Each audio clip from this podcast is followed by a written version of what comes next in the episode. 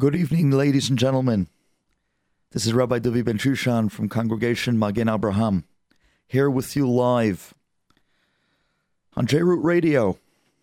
At times that we could all use words of Chizuk. Kidarkenu Bakodesh, I'd like to just start with a beracha. Baruch Ata Adonai, Eloheinu melech haolam, shehakol nihiyah bidvaro.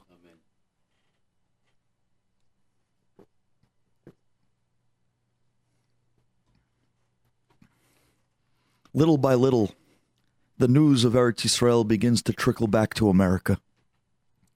And we start listening and we start hearing the cries of our brothers of Klal Yisrael.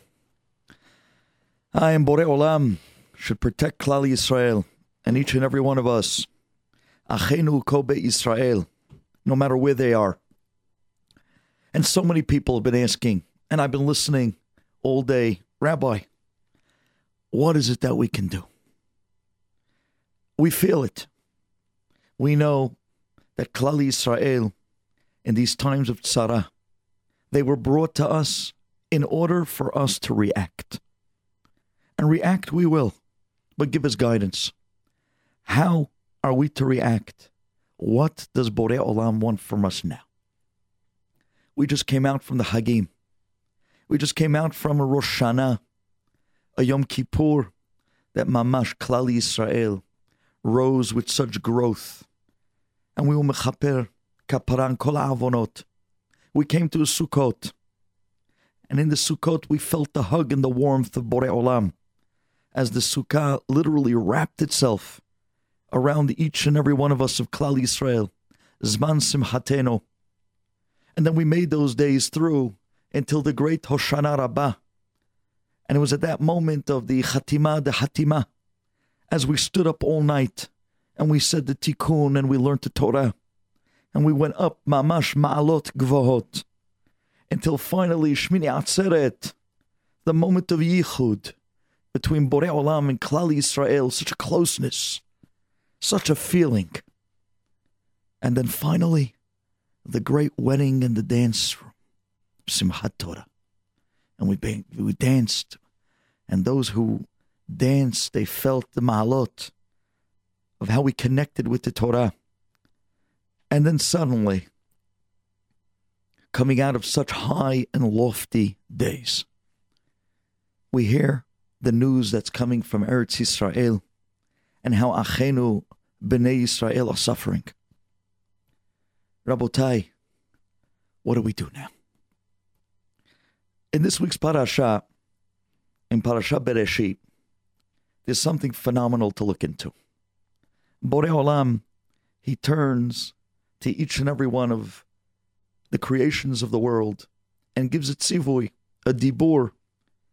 And al yeded the dibur, he continues to create for six days. When it comes to the creation of the trees, take a good look in Pasuk. The Torah says that when Hashem was mitzaveh the trees to grow, the Pasuk says, Etz piri ose piri. The commandment was that the trees and the fruit will both taste the same. The trees will be edible, etz piri. The etz will be a piri, a fruit, edible. Ose piri. And as well, it will make fruits. But if you take a good look in Rashi in this week's parasha, Rashi tells us, yes, that was the tzivui, but nonetheless, the trees did not listen. And like the pasuk later on tells us, deshe. what does the pasuk describe when it comes to the trees coming out of the ground? Says the Torah, etz ose piri. The trees, well, they weren't a piri, they weren't edible, but they did make fruit. So therefore, the fruit they made, but they themselves to taste like their fruit, that they did not listen to the tzivui of Hashem. It's incredible. How is it that the trees did not go with the actual tzivui of what Hashem said? Hashem said trees and fruit both should taste the same. But yet, when it came down to real time, the trees only produced fruit, but did not taste like its fruit. Answers the Chizkuni something incredible. Do you know what the trees were thinking? Do you know what was the Heshbon, what the trees actually came up with? The trees believed that what they were doing was in the best interest of the tzivui of Hashem. The trees said, Why does Hashem want trees to give fruit? So that there'll be food for mankind, so that the human race will be able to survive and the world will be able to continue. Says the trees, if we listen to the tzivui of Hashem literally, and the trees and the fruit will both taste the same, then man will come along and not just eat the fruit, they'll eat the trees as well. And when they start eating out the trees, there's not going to be any trees left. And if there's no longer any trees in the world, where's man going to get fruit from? Where's he going to get the food? So, in to assure what we think Hashem really wanted, we're going to go and we're going to do the tzivui with the heshbon, that we're going to do it the best way, knowing what we think Hashem really wants. What was the downfall of the trees? Says the Chizbun, Chizkuni, they made their own heshbonot. They made their own calculations. Hashem told them, just follow me. Take my words and simply do what I tell you to do. But the trees felt that they were, in a certain way, doing better than what was told to them. The true kavanah they thought they reached. And in essence, instead of helping, like so many times when people make their own personal calculations, when all Borei Olam asked for was just, just listen and follow the Torah. Don't make cheshbonot. Don't come up with your own calculations. Nonetheless, the trees did. And sure enough, they came out with what was not asked from them. Do you know that later on, as Rashi points out, when Adam Harishon actually fell into the sin and the chet of the Etz Hada'at, Rashi describes on the Pasuk of Etz Peri Ose Peri that not only the trees didn't listen to Hashem, but later on when Adam does the Averah, later on when Adam does the Chet, Hashem is going to punish not just Adam, but later on, he punishes the trees as well. Arur Adama. And all the Mepharshim want to know, Hare, if the trees did something wrong, that which they didn't listen to Hashem was a few days prior. Why did Hashem wait to go and punish the trees only later on when Adam sinned? And from here we see something incredible the trees started something that later on was going to be the society that's going to bring to Adam's failure as well. The trees made calculations. When Hashem said to the trees, just follow my words, follow my commandments, I simply told you that the tree and the fruit should taste the same. But yet, the trees made their calculations and came out with something different. Because the trees started this concept of making calculations on the word of Hashem, coming up with what you think is better or more suitable to bring out the tzivui Hashem, instead of s- settling on going with the straight up naaseh v'nishma.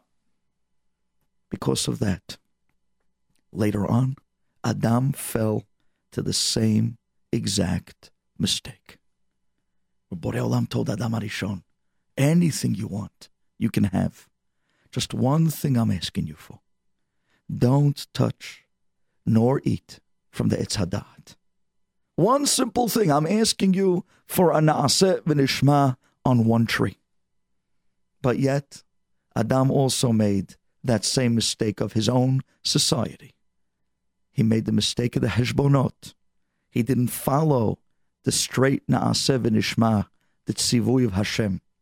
And we are still paying for the cheshbonot of man ad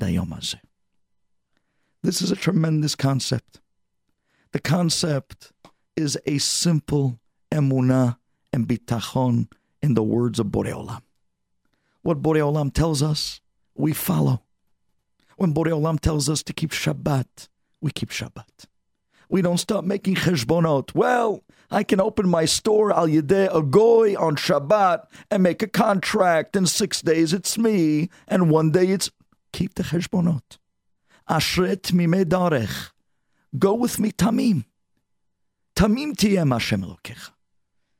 Be simple with Hashem. A simple emunah, a simple faith. That was the signature of the Jew of yesteryear. That, that is a great milestone for an American Jew today. Darech. Do you know that they say over on one of the great kings of Klal Yisrael, Chizkiyahu Hanavi, excuse me, Chizkiyahu HaMelech, they say over that the king at that time, he was visited at that time by the Navi, and the Navi said to him, You're a great king. At that time, Klal Yisrael had more Torah than they ever had before. However, the Navi said to his king, Hare, you never got married. And because of that, you should go and get your tachrichim, because in another few days, the gezerah mita is upon you, and you're going to die.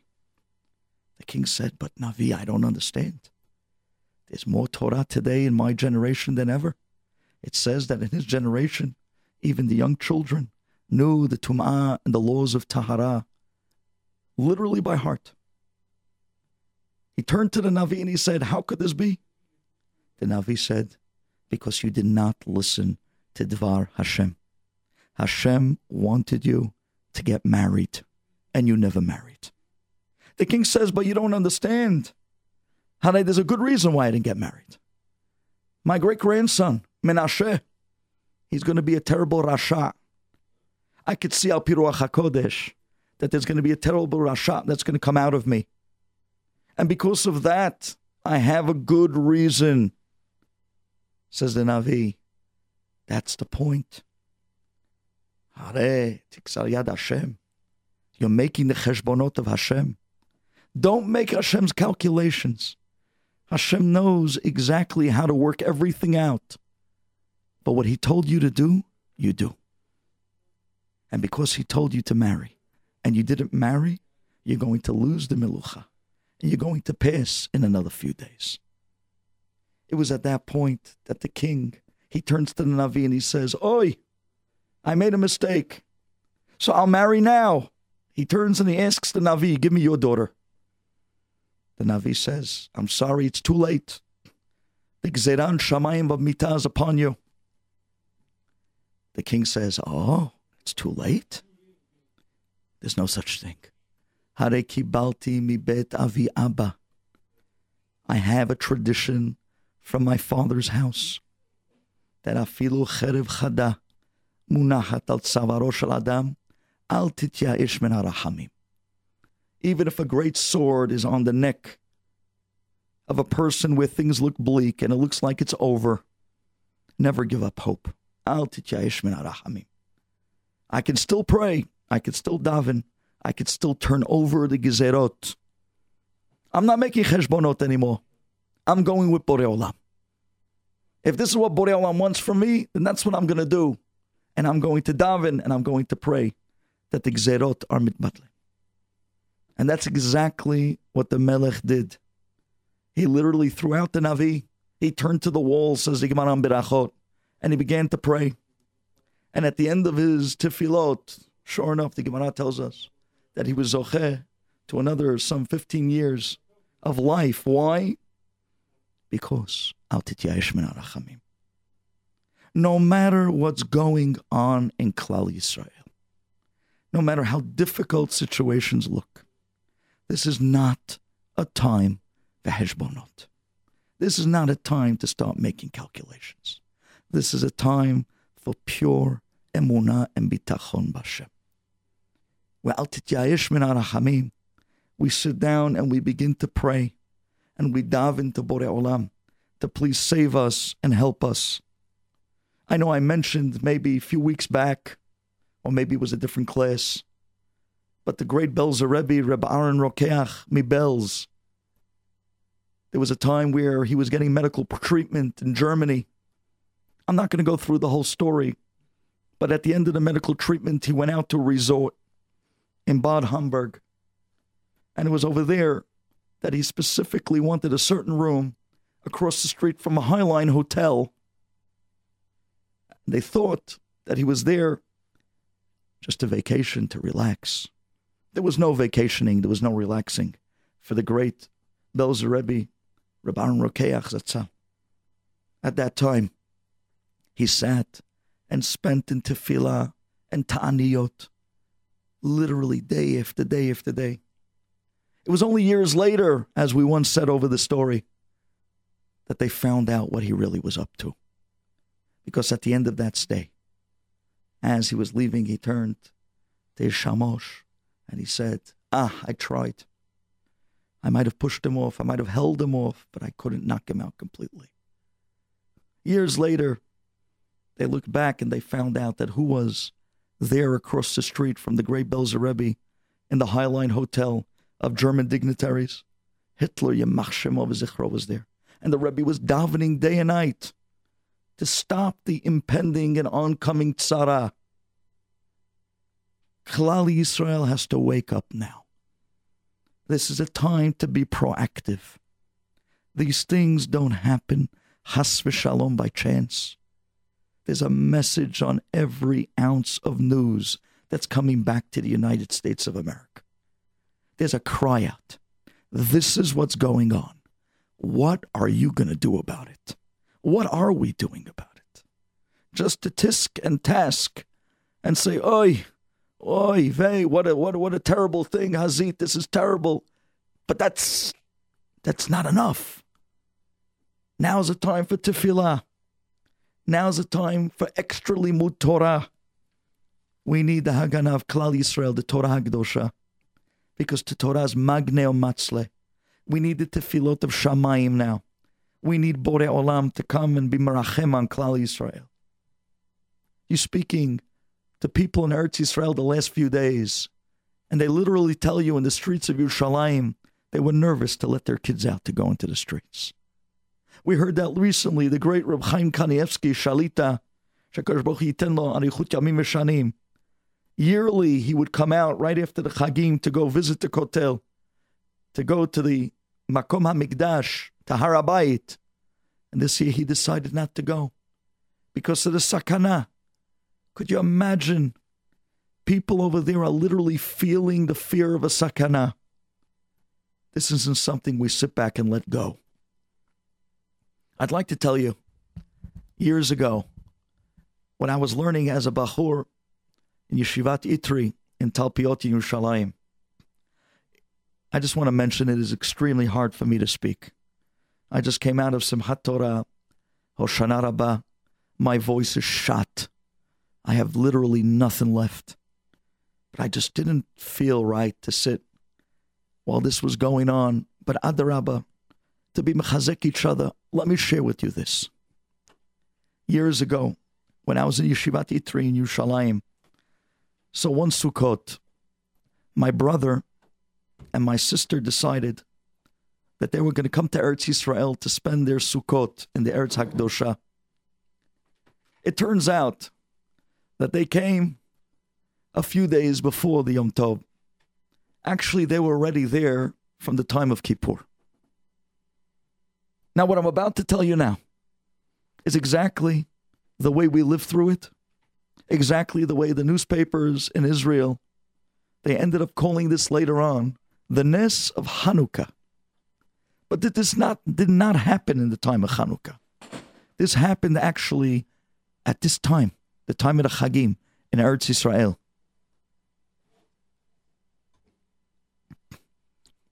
Later on, we found out the story. Later on, we found out that there was a group of terrorists that were coming from Bethlehem, which was right next to the area of Talpiot in Yerushalayim. There was a group, about eight of them, a few cars. And the plan was that they were going to come down the hill, driving straight into the yeshiva campus. And on the campus, there was not just the yeshiva of Itri, the Bet Midrash, the kollel, the dormitory buildings, but there was also a young elementary school that moved there only recently, some time before. But this was a very large elementary school. They worked out of these, what they call in Israel, the caravanim, these little bungalows like, these little makeshift type of trailers. How many kids was in this elementary school, you think? Between the boys on one side of the Itri campus and the girls on the other side, there was close to 1,500 children. And the way it happened was that every day, these boys and girls of this elementary school of modern, what you would call children, came out both at the same time. So at three o'clock every day, it was impossible to go outside to the yeshiva parking lot. The parking lot was a swarm of over a thousand five hundred children, all coming out at once. And of course, the buses came down at the same time and you have kids running in every direction. The teachers sometimes look dismal. They look like they didn't know what was coming off. Blain hara, such a large crowd of children. The plan that these terrorists had as they staked out the property for some time, that they were going to drive down exactly at three o'clock. The moment that the bells go off, the moment that the bell rings for school to be out, and all the kids, the moment that they come out in pandemonium, these 1,500 kids with their teachers and with their rebbes, the boys, the girls from different sides of the campus, as the school buses come down, they were going to drive right down, swoop, drive into the campus, jump out of their cars with machine guns, and they were going to open fire on the crowd. That was the plan. And they worked on this plan for months. And finally, the day came. Here was the day. And sure enough, they all drove down there to Hebron. They were all driving cars with Israeli license plates. Like this, they weren't stopped by the any of the pit stops. And then as they met together on top of the hill, at two minutes to three o'clock, they were perfectly in sync on time. They were about to come down to do the disastrous tragedy that they were about to do and they drove down the hill together. And they drive right into the yeshiva parking lot. And it's still quiet. It's a minute to three. The bell didn't go off yet. And suddenly three o'clock strikes, and the bell goes off. And these men jump out of their cars, these terrorists holding machine guns. And it's quiet. And there are no kids. And they're looking around. And they're looking at each other and the yeshiva campus looked like a ghost town. And they looked at each other, what could have gone wrong?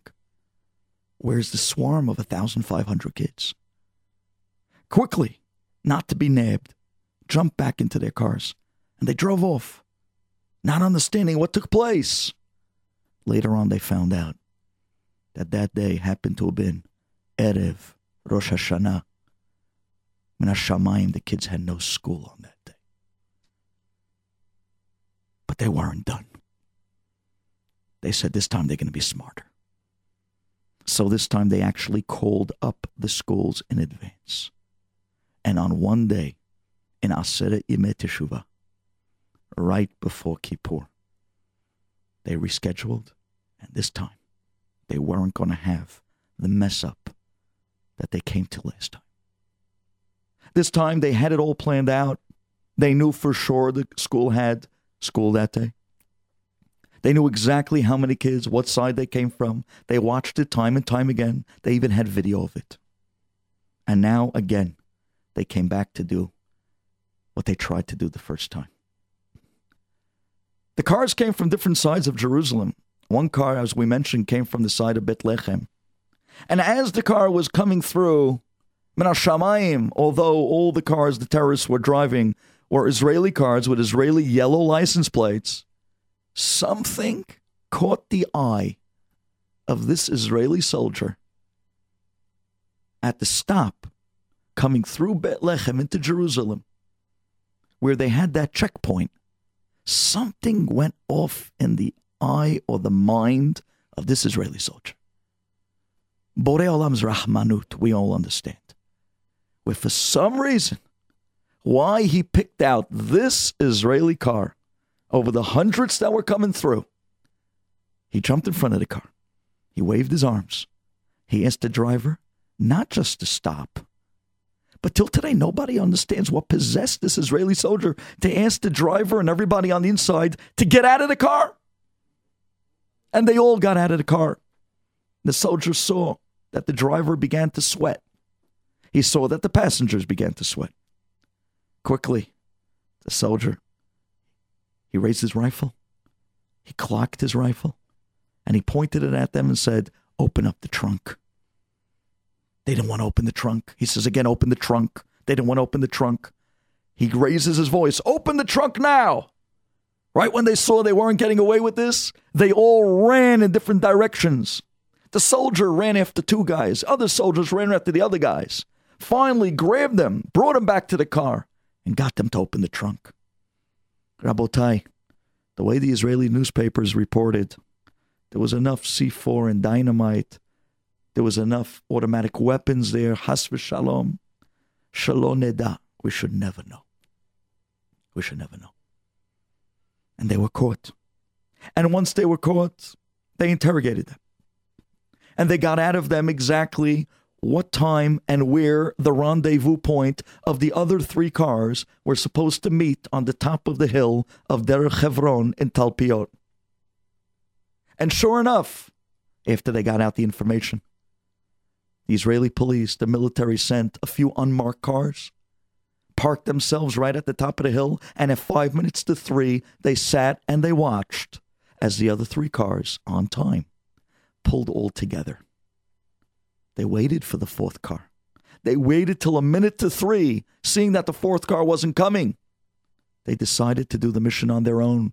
They started to drive down the hill, but at that moment already, the Israeli police, the military surrounded them, arrested them, and found in the other three cars enough ammunition. Oi.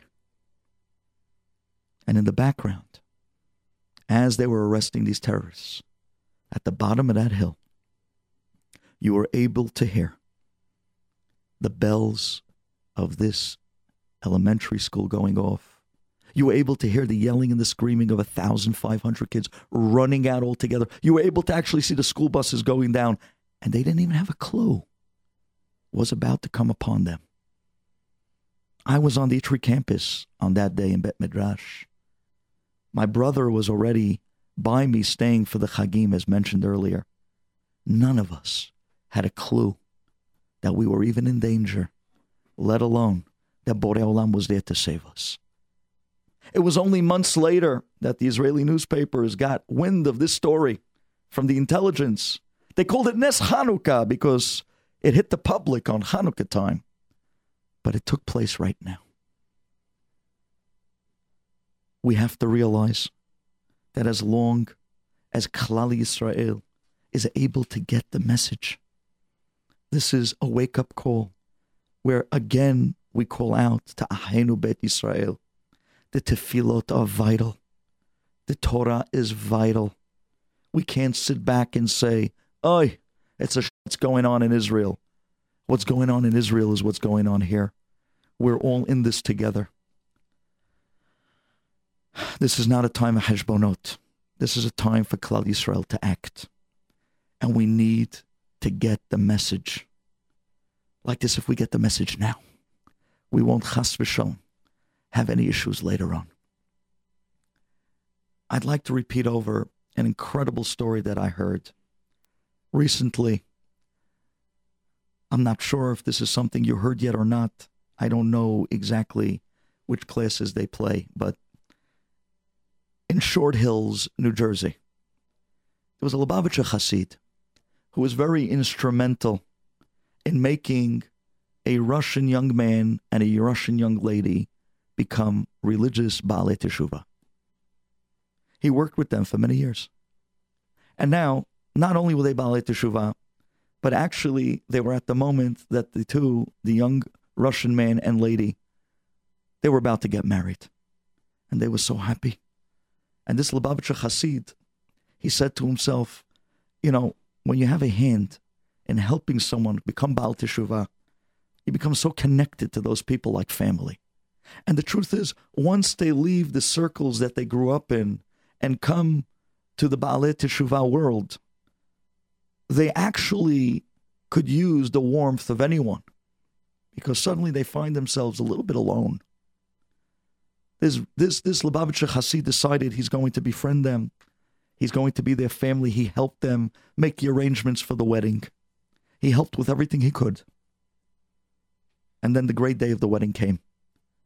And this Lubavitcher Hasidi decided, he said to himself, that although there might not be many guests, but he's going to make sure that this is going to be the most Lebedika wedding that anyone has ever attended. He really felt close to them. So sure enough, good to his word that night, after the Hatan and Kala came out of the chuppah, he was getting everybody into it and dancing. After that, obviously, you could imagine what a moment of simcha for this couple. They came out into the wedding hall, and as they danced in and they announced their coming for the very first time, this Labab Chassid jumped to his feet and he started to dance. And he started running around to all the people in the audience and getting everybody up on their feet. Let's go. Everybody, let's dance with them. And he literally went to get every person in that hall to dance.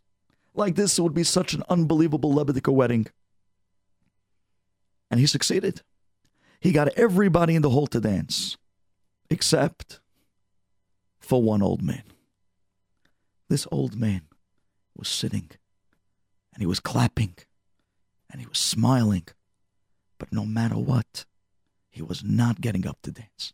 So finally, Lubavitch Chassid runs up to this old man and he says, Listen, come. Everybody's dancing with the Chatani Kala. They're Baalei Teshuvah. They need our chizuk. They need our support. Come, let's dance with them. The old man says, I'd love to dance. I, I just can't. So he said, What do you mean you can't? He says, Well, I'll tell you the truth. I'm the Zayda. I'm the grandfather, the Khatan. The Chassid said, What? You're the Zayda, the Khatan? You definitely have to come and dance. Come on. He starts pulling him and schlepping him out of the chair, and the old man screaming, No, no, no, no, no. He says, What's the matter? Why aren't you getting up to dance? The old man looks at the Chassid from his chair and he says, Um, I know you're not going to believe this. I'm 87 years old and I just got my Brit Milah this morning. The Hasid said, Excuse me? What did you say? He says, I, I just got my Brit Milah today. I'm in such pain. I can't dance. Lubavitcher Hasid said, Are you joking? Is Are you serious? He says, Yes, I'm very serious. He said, But I, don't understand. 87 years old, today you got your Brit Milah. What's going on? The old man looks up at the Hasid and he says, I'll tell you. He says, In truth, you know, that boy out there, that Khatan, is my grandson. And I love him. I love him more than anything in the world. I would do anything for him. And you know, just recently, he became Baal Teshuvah. And thanks to you, Rabbi, and to many of the community here, he became very religious and very inspired. And just recently, only a week before the wedding, my favorite beloved grandson, he comes and he tells me, Grandpa, you know I love you. I would do anything for you. But, Grandpa, please, I hope you're not going to be hurt what I'm about to tell you. I'm about to go to the biggest and greatest wedding, the biggest night of my life. And I'm going to go under the chuppah, and I just learned what the chuppah is all about. I just learned, I just heard that the chuppah is literally the presence of the Shekhinah it's the holiest place. And therefore, Grandpa, please don't be upset. But to stand under the chuppah, tachat kanfei haShekhinah, I only would like those who have a brit milah and who circumcised to stand with me under the chuppah together. Please don't be upset. Please understand where I'm coming from. And he says, when I heard that from my grandson, I I didn't know what to say. I mean, I'm not going to miss standing under the chuppah with. So I turned to my grandson and I said to him, For you, I'm going to do it. The day of your wedding is going to be the day that I get a Brit Milah. No matter how old I am, I'm going to do it for you. And sure enough, this morning, the day of the wedding, I had my Brit Milah with the Mohel and the Sandak. And yes, I was the oldest baby in history. But I got it done because I'm going to stand under the chuppah with my grandson. And he says, as you saw tonight, they wheeled me in with a wheelchair and they literally carried me up under the chuppah. And with great pain, but with great love, I stood under the chuppah with my grandson, circumcised, with a brit milah, under the Shekhinah of Hashem, under the canopy, under the chuppah, under God's hug. But because of that, I can't dance. I'm in such pain. When Lubavitch Chassid heard this, he couldn't believe his ears. He turned to the old man. He says, You're for real. I can't believe what you're telling me. I'm totally and absolutely inspired. You actually did that for your grandson. I, am just blown away. I'm moved to tears. Listen to me. Lubavitch Chassid reaches into the inside pocket of his jacket and he pulls out an envelope. And on the envelope, there's a date and it says, The Rebbe. He rips open the envelope and he pulls out a dollar bill. And he leans over and he hands the dollar bill to the old man and he says to him, Listen, this dollar bill I got from the Lubavitch Rebbe over 25 years ago, maybe 30. I'm giving you this dollar bill. You know that when he used to give his Farbrengens, the Rebbe. The Hasidim afterwards would go around in a circle, and each person would go up in front of the Rebbe, and the Rebbe would hand them another dollar bill. He says, I was there, and I'll never forget. The Rebbe handed me a dollar bill, and he told me it should be for Hatzlacha and Gesund, for health, for success. But now you're the one that needs the health. So I'm giving you the dollar bill that I got from the Lubavitch Rebbe. I'm giving it to you now and I'm hoping that you'll be able to recover. The old man, he looks up, he takes the dollar bill, he looks down at the bill, and he begins to cry and he starts to shake his head back and forth, and he just mumbles under his breath again and again, I can't believe it. I just can't believe it. The Chassid turns to him and says, well, What's the matter? I mean, you look like, uh, is everything okay? The old man says, No, you don't understand. You don't get it. 54 years ago, when I first came to the United States from Russia, when I came here to America, I knew nothing about religion. I bumped into an old friend from Russia. And here in New York, he told me, You have to see a great rabbi. And he drove me down to Eastern Parkway. He took me to 770 there and he brought me in. And there I looked at this Rebbe and I looked at the Hasidim and they were dancing and they were singing, they were clapping.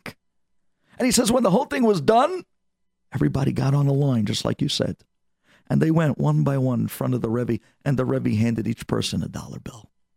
He says, when it came my turn, I was kind of nervous. I never stood in front of a Rebbe before, let alone a holy tzaddik. He says, when it came my turn, I didn't know what to do.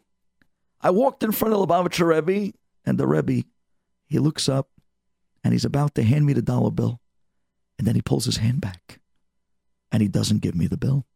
He looks up at me and he says to me, Tell me, do you have a Brit Milah? I said, Rebbe, uh, I just came from Russia. I turned white in the face. I was so embarrassed. I said, No, I don't. He says, The Rebbe gave me a smile. He took my hand and he started to rub my hand. And then he put the dollar bill inside my hand. And then he told me with very warm words, he said to me, Here, take this dollar bill.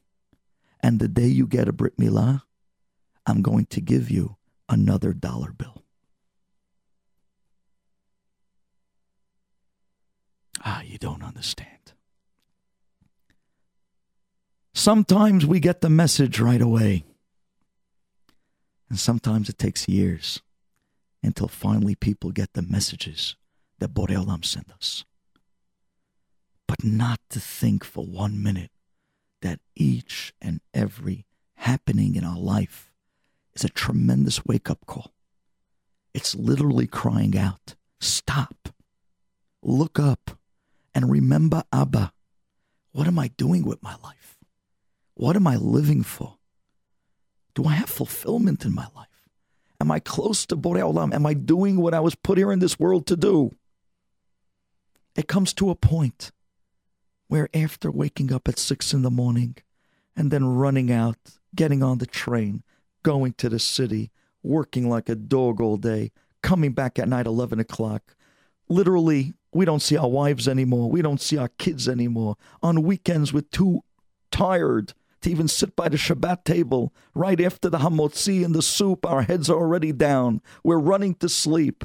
Where is the life? Where is the dream? The American dream. What happened to us? What happened to Klal Yisrael? Abba's crying. He's sending us wake up calls. Wake up. Take a look at what's going on. The world is upside down. Klal Yisrael is in tzara. We can't just go on status quo. We can't just go on with another day. Borei Olam is crying out, let's do it now. Al titya'ish min arahamim. It doesn't matter what we've done, where we're coming from, what our last name is, what our passport is. What matters is right now. Are we getting the message? Klal Yisrael right now needs tefillot. We don't know what 5776 is going to bring. We don't know what's going to happen this year. But on the onset of the get go of the first few days of the year, already we see this isn't a year that we could sit back. Now is a time for Klal Yisrael to be mahazik. What are we taking upon ourselves? A better Shabbat. Maybe a Shmirat Lashon. Maybe a little bit more sensitive with the feelings of people. These things in Shamayim are tremendous grenades that when we take it upon ourselves, we create explosions in heaven that could turn around everything and anything. Litovat Klal Yisrael. But we got to do something. Ask yourself, what are you doing? What are we walking into tomorrow's news with our hand today? I'd like to share with you. A little over a year ago, Everybody remembers what was going on in Eretz Israel a year ago. Everyone remembers how it started with the kidnapping of those three boys. Three korbanot in Klal Yisrael. And how those three boys, literally, aye, the korbanot that they were, and how through that whole terrible saga, but we found out what behind the scenes the terrorists were up to. We remember the tunnels that they were digging for years under the ground of Eretz Yisrael, literally right into our neighborhoods. And we also remember the Rahmanut that Klal Yisrael was able to draw from Shamayim because of the Ahdut that we had. Everybody and anybody will tell you, whether you're in Eretz Yisrael, America, France, or Australia makes no difference. The Achdut at that time of Klal Yisrael was literally Keish Echad Ubelev Echad. Where the Israeli news was reporting that even some of the leftists of the Israelis that were never religious were found quietly behind closed doors, looking at books of Tehillim, praying for the first time for those boys for Klal Yisrael, for the war of Gaza. And look how we came out with shining colors. Look at the unbelievable dome of protection that Klal Yisrael got from Shamayim, not the Iron Dome. The dome of Borei Olam, the protection that Borei Olam and the miracles of thousands, three, four thousands missiles come raining down on Eretz Yisrael and each one had a different story of why, in miraculous measures, no harm, no danger, no damage came about. It was only a year ago. Let's not forget how we were able to pull together. Let's not forget how we were able to literally stand side by side like Klal Yisrael and the tefillot and the heartfelt learning and Torah that was going on at that time. We made a difference and we knew it. Why should we wait, chas v'shalom, until other things happen? Let's right now be mahazek each other. I want to end off and just tell you an unbelievable concept that took place at that time in the war of Gaza. And I heard this. I heard this from my brother who runs a yeshiva in Eretz Israel called Yesod, nicknamed Last Stop, who had actually one of the guys in his yeshiva who was one of the commanders of a very elite group. And this group was sent into Gaza.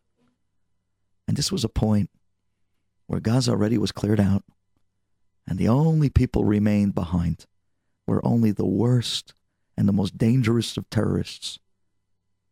And they were sitting and waiting to continue fighting the war against Israel. And listen to what this commander says. This commander says that he was given the orders to enter a certain block in Gaza. Now, at that time, you have to understand, ladies and gentlemen, listen to me when a city goes dark and it becomes like a ghost town. And it literally became the battlefield itself. You have to appreciate the fact that there's nothing around, not even the animals.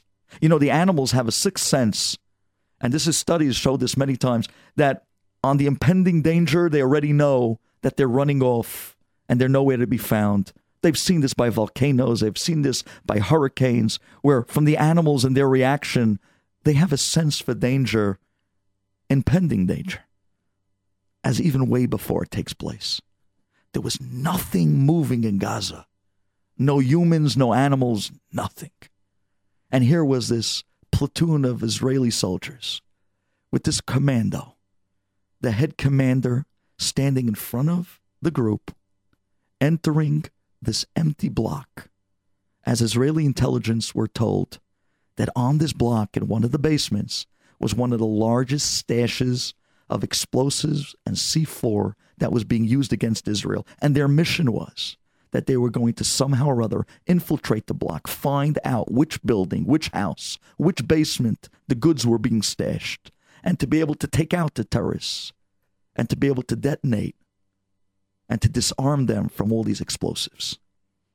You can imagine what type of mission this was. This was literally a life and death mission.